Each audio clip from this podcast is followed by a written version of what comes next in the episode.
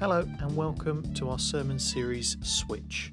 Trevor will be leading us in the third part of this series called From Looking Backward to Pressing Forward. Enjoy!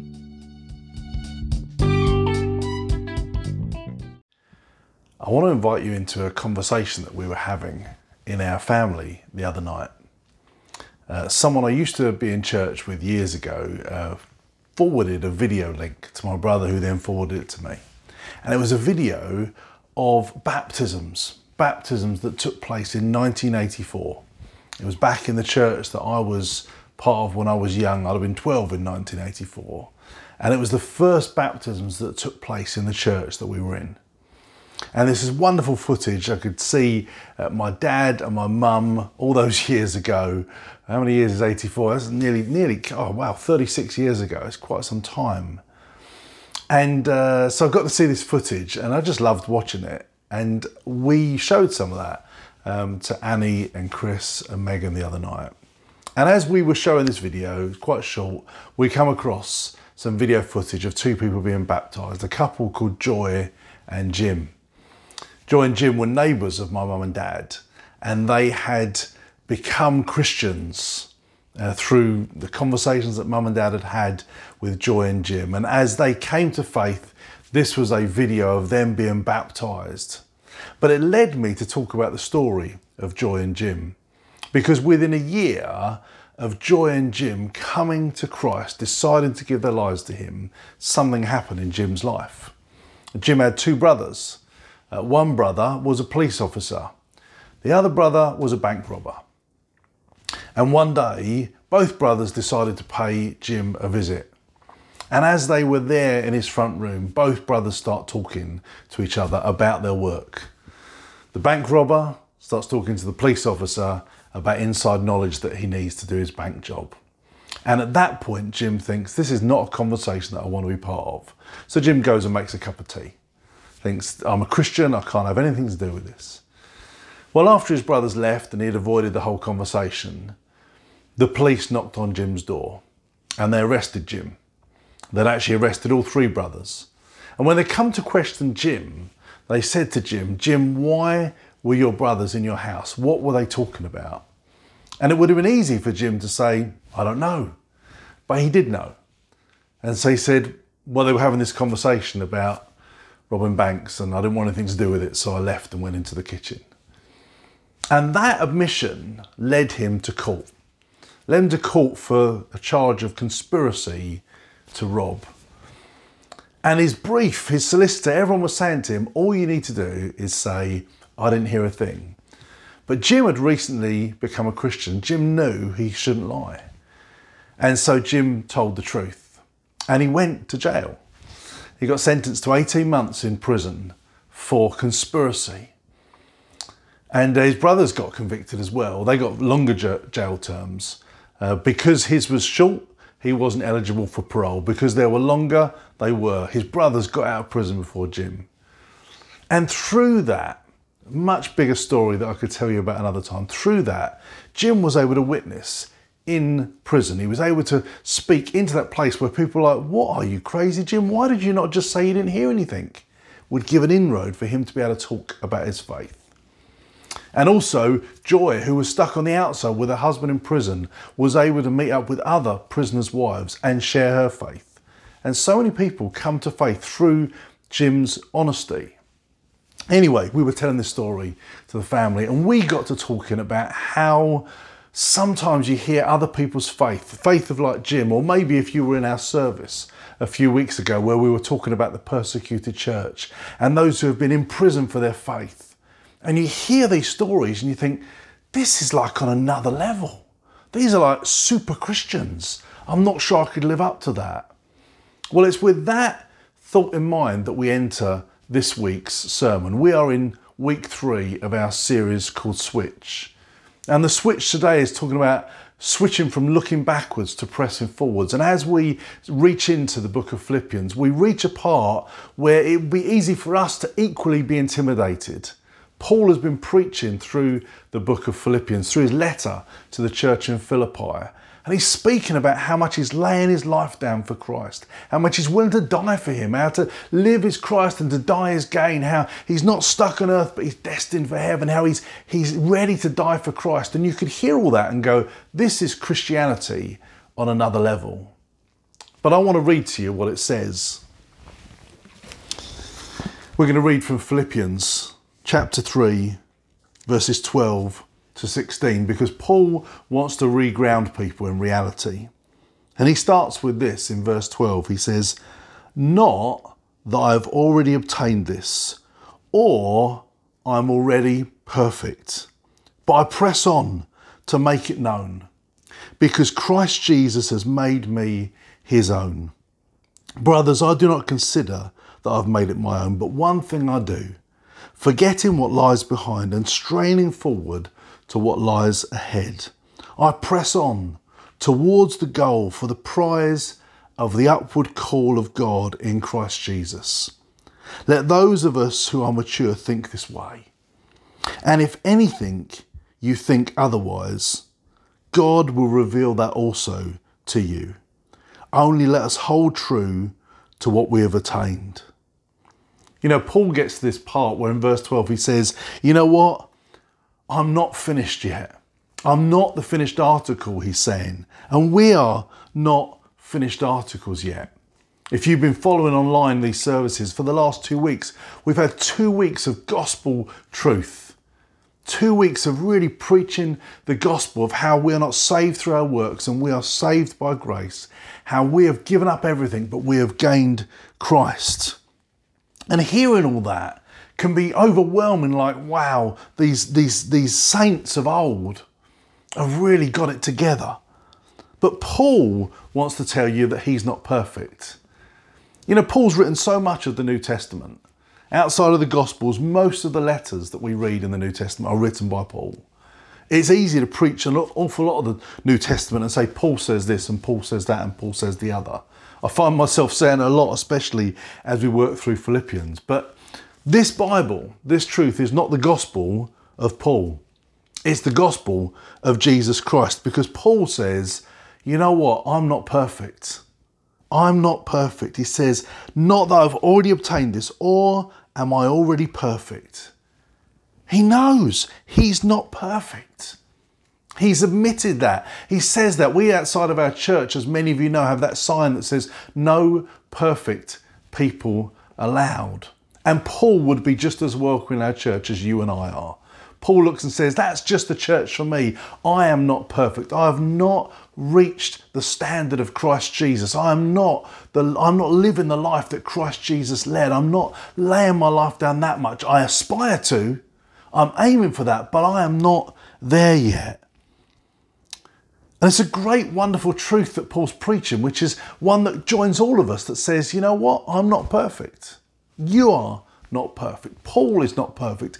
And whoever you might look to and go, wow, what a super Christian, let me tell you, they're not perfect either. And the challenge with recognizing that we're not perfect is there's this danger zone that we rest in that and we go, hey, nobody's perfect.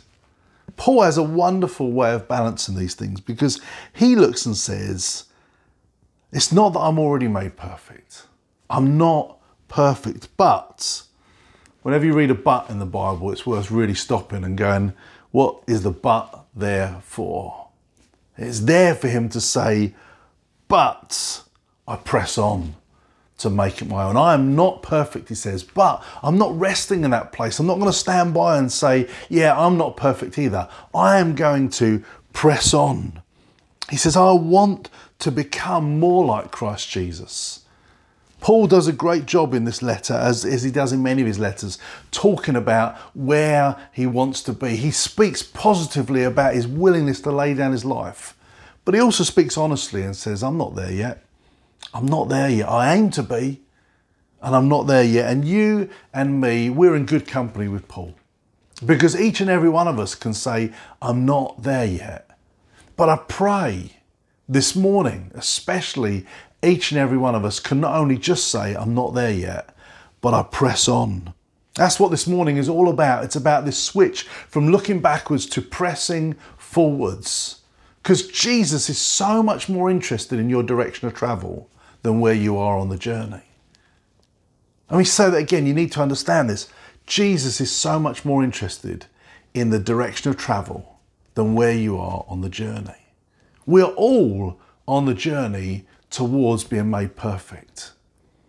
And what's important is which direction we're traveling. Are we going backwards or are we going forwards? And sometimes we can feel like we're making such slow progress. But Jesus is interested in the direction that we're facing. Paul says, I'm not perfect, but I press forward. Look at verse 13 where he starts. He says, Brothers, I do not consider that I've made it my own. This made it my own. He's talking about its perfection. I don't consider that I've made this perfection something that I can completely own, something I can say, hey, I'm perfect. He's repeating that he's not perfect. But one thing I do, forgetting what lies behind. One thing I do, forgetting what lies behind. This week's sermon, I, I had um, thoughts very creative thoughts in the lead up to this of how I could communicate this. I preach so often in this room, and I have a great desire to actually preach on location to really bring it to life. And I, I didn't really manage to pull it off this week, so it's just me in this room. But one of the locations that I wanted to think about how I could preach from was actually from within a car it might have got a bit claustrophobic. I might not have been able to um, use my hands as much as I like to in a preach. But I had this vision of sitting in a car. For those of you who are car drivers, you know as you sit in the car driving seat, you have the whole windshield in front of you looking out, and then this thing up in the corner called a rear view mirror. And that rear view mirror enables you to look at what is behind you. And Paul says, One thing I do, forgetting what lies behind. You know, I've discovered some things about a rear view mirror. I've discovered some things that it distorts. The rear view mirror is not exactly in perspective as things really are. Some even have those words written on it. You know, objects in, in the in the mirror can appear closer than they are, or can appear further, and there can be a distortion that happens as we look through life through a rear view mirror. What we see behind us is not exactly in perspective. It distorts it. Also, everything's a little bit back to front when you look backwards because it's all flipped around when you look in the mirror. So our rear view mirror, it distorts the view that we see. But as a driver, it also distracts you. I don't know if you've experienced this as a driver when you're driving along and someone behind you is hassling you, driving erratically, whatever, something's going on behind, and you keep keep looking up in the rearview mirror and it becomes a distraction. Your eyes are meant to be on the road ahead but instead the rear view becomes this distraction. It distorts and it distracts. And in reality, looking behind you is actually unhelpful for where you need to go. The only time the rear view mirror is ultimately helpful is when you're reversing. That's when the rear view mirror is really helpful. When we're going forward, that rear view mirror is distorting, it's distracting, and it's unhelpful. And it's so true about what Paul is saying. He says, I forget what lies behind. It's a distortion. When I look backward, it's distorted and it's distracting and it's unhelpful. He's saying, don't, don't let the past define who you are. You know, the rearview mirror is there to glance in. Paul isn't saying completely forget, become amnesia, have amnesia about your past, about what's gone on before. He's not saying that, but he's saying, I'm forgetting what lies behind. I'm not making that the defining factor. The rearview mirror is meant to be glanced in, not to define us. And I don't know what is in your rearview mirror. Paul knows. Paul's described it in the last few chapters. He's talked about the great things he's done, his heritage, uh, uh his um, his Pharisaical upbringing, how he was, you know, brought up with the law and understood the Bible really well. He also talks about how he persecuted the church. And some of the Jewish people would see that as a credential, but in reality, that's not Paul's finest moment. Paul looks back on that. That's the thing that Jesus stopped him on the road to Damascus and said, Paul, Paul, why are you persecuting me? Jesus didn't look and say, Well done, Paul, for persecuting my church. Paul would have become friends with people who were friends with Stephen. Stephen, the man that Paul had a hand in seeing stoned to death. Paul did not have a glossy past to look back on. I think he had what all of us have. It reminds me of a film. When I say this, some of you will know the film I'm talking about. Sometimes we have things that are good in our past. Sometimes we have things that are bad in our past. And if you know the film I'm referring to, sometimes we have things that are ugly in our past.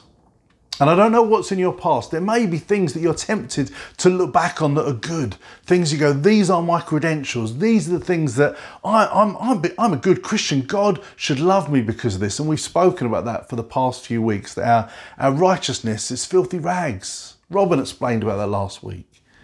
So the good things aren't worth us holding on to in our past. And there may be bad things. There may be atrocious sins. Things that you look back and as you remember them, you, you feel such a sense of shame. And there may be the things that the enemy wants to accuse you of and remind you of and tell you, hey, don't forget you used to do this and this is who you were. And don't, don't get me wrong, that past doesn't have to be t- 10 years ago. That past can be this morning. That past can be yesterday. Things that have happened that we look back on and go, they're bad. I shouldn't have done that. That's not the way I should have lived. That's not the, the things that I want everyone to know about me. You can have things in your past that are bad as well as good. And you can have things that are ugly, hurts that have been done to you, injustices, abuse, dreadful things that have happened that have been ugly in your life, that have sought to define and shape you and, and, and make you the person you are. And Paul says, I'm going to forget what lies behind. I'm going to forget the good stuff. It's not the stand, it's not the ground on which my salvation stands. I'm going to forget the bad stuff because Christ Jesus has forgiven me and set me free. And I'm going to forget the ugly stuff because he's healed me and restored me. And my Father, no matter what injustice has been done to me, my Father loves me and he cares for me. He says, don't be defined by your past. He says this thing, it's interesting. He says, but one thing I do. Now, don't get me wrong, he doesn't mean there's only one thing he does in life. What he means is this thing I really focus on doing. I'm really focused, I'm resolute, I'm determined, he says. One thing I'm going to do, I'm going to make sure that I'm going to forget my past and I'm going to press forward. We'll get to the press forward bit in a second. One thing I want to say make it a ambition, a drive, a determination, a one thing for you that says, I am going to let go of my past. I'm going to make this a daily mission. For some of you are held by your past. Make this a goal that says, This one thing I do is to leave the past behind. I will not let the good things in my past become something that I think I can be puffed up about. They're filthy rags. I'm not going to let the sins of my past, of yesterday, of last week, of last year, of 10 years ago, of my childhood, I'm not going to let those sins define me. Christ has forgiven me. And I'm not going to let the ugly things done to me tell me who I am because Christ says who I am. He says I'm loved. He says I'm whole. He says I'm valuable. He says I'm worthy. He says I'm adopted into his family. That is who I am, not what my past says I am. This one thing I do, this one thing I focus on, I'm going to make sure that I am going to leave my past behind. So we stop looking forwards. But Paul says, one thing I do, and then he says two things because they're part and parcel of the same thing. This one thing I do is a forgetting what lies behind and a pressing forward. He says, I forget what lies behind and straining forward to what lies ahead, I press on towards the goal for the prize of the upward call. I press on. Wowee. You know, another metaphor that I wanted, uh, or visual example I wanted to do in this sermon, I, I had this vision of trying to find a racetrack, like a, um, not a driving racetrack, a, a, a running, running track. I was trying to think, was there somewhere I could go where I could stand on a running track and preach this sermon? Just so you could visually continually be reminded by this image that Paul gives of like an athlete. I wanted to be on this almost kind of in, in eyesight of the finish line. I don't know how much athletics you watch, whether it's uh, when it's the Olympics here, we probably watch a bit more. But I wanted to get this picture because if you see athletes running in a race, you see the look on their face, the focus they have, and every part of their body is running and pressing on. These language that Paul uses, he says, I press on. Brothers, I do not consider I've made it mine, but one thing I do, forgetting what lies behind, straining forward, not ambling forward, not strolling forward, straining forward to what lies ahead. I press on towards the goal. I press on. These words of straining and pressing on, you get this image of, of this isn't passive.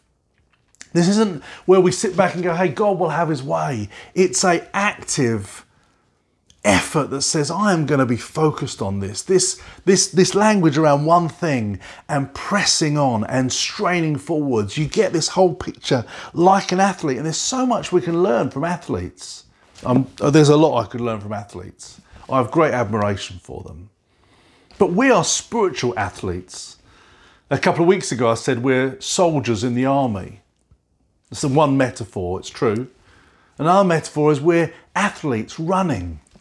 And when you watch anybody who says, you know what, I don't just casually run, I don't just casually do athletics, I am an athlete, their whole life is focused, it's disciplined, it's focused. They consider the diet that they take in, the sleep they get, the energy they have, the exercise routine they go through, the discipline that's required on that. And Paul is using this example of athletes because he wants to draw upon that. This is 2,000 years ago. But don't, don't, uh, yeah, don't misunderstand. They were just as competitive, just as focused on winning the prize, on running the race. Paul uses this example about running the race so often. And we got so much to learn from athletes who focus and discipline their lives. Paul says, One thing I do is I forget what's in the rearview mirror and I press on. I'm straining forwards. And don't forget, this, this is in the book of Philippians. We've been going through it for quite a few weeks. And so just think back to just a couple of chapters ago, but it'll be a number of weeks ago for us, where I preached about how um, I, I uh, he says, well, I work out my salvation with fear and trembling, for it's Christ who's at work within me. He's got this mixture that says, It is my effort. There's a human effort here. I'm not passive, but I'm not doing it in my own strength. It's Christ at work within me. And so when Paul uses this language, he's only a couple of chapters later, he's not forgotten entirely that Christ is at work. And so, as you hear these words about pressing on and straining on and discipline and focus, don't think this is like hey, you've got to do it all by yourself. We're doing this in the strength that Christ gives us. It, his power at work within us, driving us forward. And it comes from an inner drive. And I know it comes from an inner drive because look at what Paul says in the next verse. He says, Let those of us who are mature think this way. He's saying, you know what, as you grow in Christ, as you mature in Him, this becomes a way of thinking because Christ has taken hold of you. But he says, you know, if anything, if in anything you think otherwise, God will reveal it to you. And I want to say to you a great encouragement. If you're hearing this and going, yeah, that's not the way my life is wired, I, I don't really make this my priority, you keep following Jesus. You allow him reveal, to reveal it to you. He will plant that desire within you given you the desire to do what pleases Him. Ah, it's my prayer for every single person in the church that we have this spirit filled transformation within us that says, I'm driven, I'm straining forward, I'm making this my goal. And again, let me remind you what I said earlier it's the direction of travel. We're all pressing forwards. I don't know if you've ever seen a marathon like the London Marathon. I know we didn't have it this year, but you know, everybody is straining forwards in the marathon. I get that some people pass the finish line sooner, but don't tell me people aren't working. Everybody is working forwards to get to the finish line, and some take hours, but you see the determination in their eyes as they take every single difficult step, and we cheer them. We cheer them because we know the effort that's going on, we know the focus that's going on, and whether they did it in three hours or 30 hours, they have worked. They have they've pressed on. And so I would say, you know, Christ is at work in us. And he's at work in us to drive us forward for a prize ahead. We hear this word prize a few times in here. He says, uh, One thing I do, forgetting what lies behind, straining forward to what lies ahead, I press on towards the goal for the prize of the upward call of God in Christ Jesus. Let those who are mature think this way, and if anything you think otherwise, God will reveal this to you also. Only let us hold true to what we have attained. There is a heavenly prize. There's a heavenly prize waiting for the runner, waiting for the athlete. And Paul saying, you know what? I am pressing on to reach that finish line. I want to reach heaven. I want to reach heaven and hear the words of God say, Well done, good and faithful servant. It's a funny thing, this uh, thing about this heavenly prize, because the Bible has got um, a few different verses. I'm not going to go through them, but there's a number of verses where it talks about different wreaths and crowns that we get presented. And I've always found it fascinating when people um, get uh, maybe obsessed would be too strong a word, but get focused on these different wreaths and different crowns and what are these different crowns? Because what strikes me is there's the greatest prize ever, which is eternity with Christ.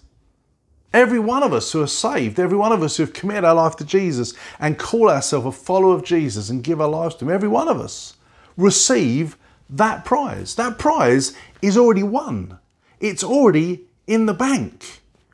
Now, there may be wreaths, there may be crowns, but I don't think anything any of us are going to get is com- going to compare to the reality that we get eternity staring into Jesus' face. We get to live in the glory of God. We get to live in His heavenly realm where there's no sin and no death and no pain and no tears, and there's joy and unity and love and the kingdom of God at its finest. That is the greatest prize ever. But think about it that prize has already been won. So it's funny, isn't it, that Paul is straining forward to win a prize that's already been won. I want to share with you something that's uh, happened in my, uh, my work life uh, in the last few weeks that I think really brings this to life. I'm immensely privileged that God has provided me with a job um, that I only have to work three days a week, that provides enough financial income so that I can uh, work for the church and support my family uh, without the church having the massive financial burden of that. The church do pay me, I mean, you know that, but you know, uh, the, the, the, the work I do in my three day a week secular job is a provision from God that's enabled me to do that. And I'm also immensely blessed that the organisation I work for has a bonus scheme. Not every organisation does, and in the current climate, I realise that that is immensely privileged, whilst others are facing furlough and potential job losses. I realise how blessed I am. And so, in an organisation that has a bonus system, a culture develops where people work hard and work harder to earn the bonus. And the bonus is a, a very much a race. Um, only a few people get the really big bonus who run fastest, who work hardest, who put the extra work in. And so it creates a culture of what they call performance driven pay, you know, so that people increase their performance to get more extra money when it comes to bonus time. That's the organisational uh, culture I work in. It's very common in the financial sector. And uh, I've tried not to make sure that I've, tr- I've tried to make sure that I don't make finances my goal, that I work hard for the Lord I work hard to honour Him, um, but I don't sell myself out uh, and work all the hours that I possibly could, depriving the church of that time just to get the extra bonus at the end of the year. And I, I pray that I do that in the right balance. Well, this year, um, the organisation made a surprise announcement which was that because of coronavirus, because lots of people have been impacted in different ways, some people have been looking after children at home whilst trying to work, some people have been sick or caring for people sick. Some people have been bereaved, whilst others have been more available and have worked excessive hours in order to keep things afloat and keep things working because the whole organisation has been impacted in different ways. They decided that it's not an easy thing to judge how do you how do you evaluate people's performance when all those different factors are going on. And so what they announced just a couple of weeks ago was that there would be a flat rate bonus. And they announced to everybody if you're in this grade or this grade, this is the bonus that you will receive next year come bonus time. Whether you've worked super hard or been off sick a lot, whether you've put in the extra hours or been at home looking after children, wherever your situation, this is the flat rate bonus. And the aim of that is to even it out, make it fair for all these different factors, and to um, also alleviate stress of people worrying, oh, you know, um, you know, what will it be like next year? And uh, I find it just an amazing example of grace.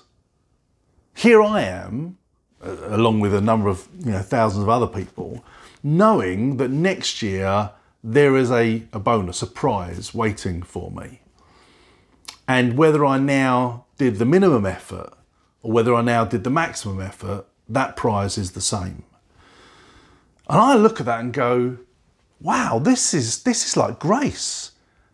Everything in me that says I work unto the Lord says I don't want to now slack off because there is a prize waiting for me next year that I want to honour. I don't want to take it for granted. I don't want to just assume it. I don't want to to, I don't want to be lazy. I don't want to be dishonourable. I, I want to give my very best. I want to work my very hardest. I want to do everything I can do. And I think it's the same attitude as Paul's got here. Paul's like, I know the prize is there. I know I'll reach the finish line. One day Paul will die. He did die. But when time of Paul's writing, it's like one day I'm going to die. And when I do, I'm going to reach the finish line and I'm going to receive the prize. But until that day comes, I'm going to press on. I'm going to press on to take hold of it. And, um, and I'm praying that I maintain that attitude throughout certainly this next six months. Because I want to be as honourable uh, in my work life as I am, as Paul talks about in the spiritual life here. The, the fact that you and I have already gained the prize, we will we'll be with Christ. We'll receive, oh, riches, just treasure galore of just being with Christ. Because we've already received it, doesn't mean that we don't press on and strain forward and do everything in our power to be more Christ like, to be perfected, to be transformed, to be disciplined, to be focused, because we're not trying to earn the prize. The prize is by grace. We didn't deserve it anyway. We're not running this race so that we can earn something. We've already been given it. That is the gospel message, isn't it? We've already been given it. And he closes with this verse 16 where he says, only let us hold true to what we have attained. And when I read those words, I think you can take that two ways. I think probably the most obvious way of receiving it is don't let's go backwards. You know, we're all moving forward in our Christian faith, and there's sins that we've started to leave behind, and uh, and disciplines and routines we've started to get in our life, and and so he's saying hold true to what you've already attained, wherever you've got to in your Christian life, keep that going. Well, I also read it that we hold true to what we've already attained. We've already attained Christ's righteousness. It's already been given to us. The day you gave your life to Christ, you were clothed in his righteousness. The day you gave your life to Christ, the Holy Spirit came to take his residence inside you. You've already attained this. So let us hold true to these things. We are not seeking to earn them. We're leaving our past behind and we're pressing forwards because Christ has already taken hold of us. He says it right at the very beginning. He says, Not that I've already obtained this or I'm already perfect, but I press on to make it my own because Christ Jesus has made me his own. He says, I press on because Christ has already got hold of me, because he's already captured my heart, because he's already declared me son and daughter, because he's already called me righteous, because he's already clothed me in his holiness. Because of that, I'm going to leave the past behind and I'm going to press on to receive the prize ahead of me. Wow. Let's pray we all have that attitude. Let's pray together. Lord, fill us with this attitude, I pray.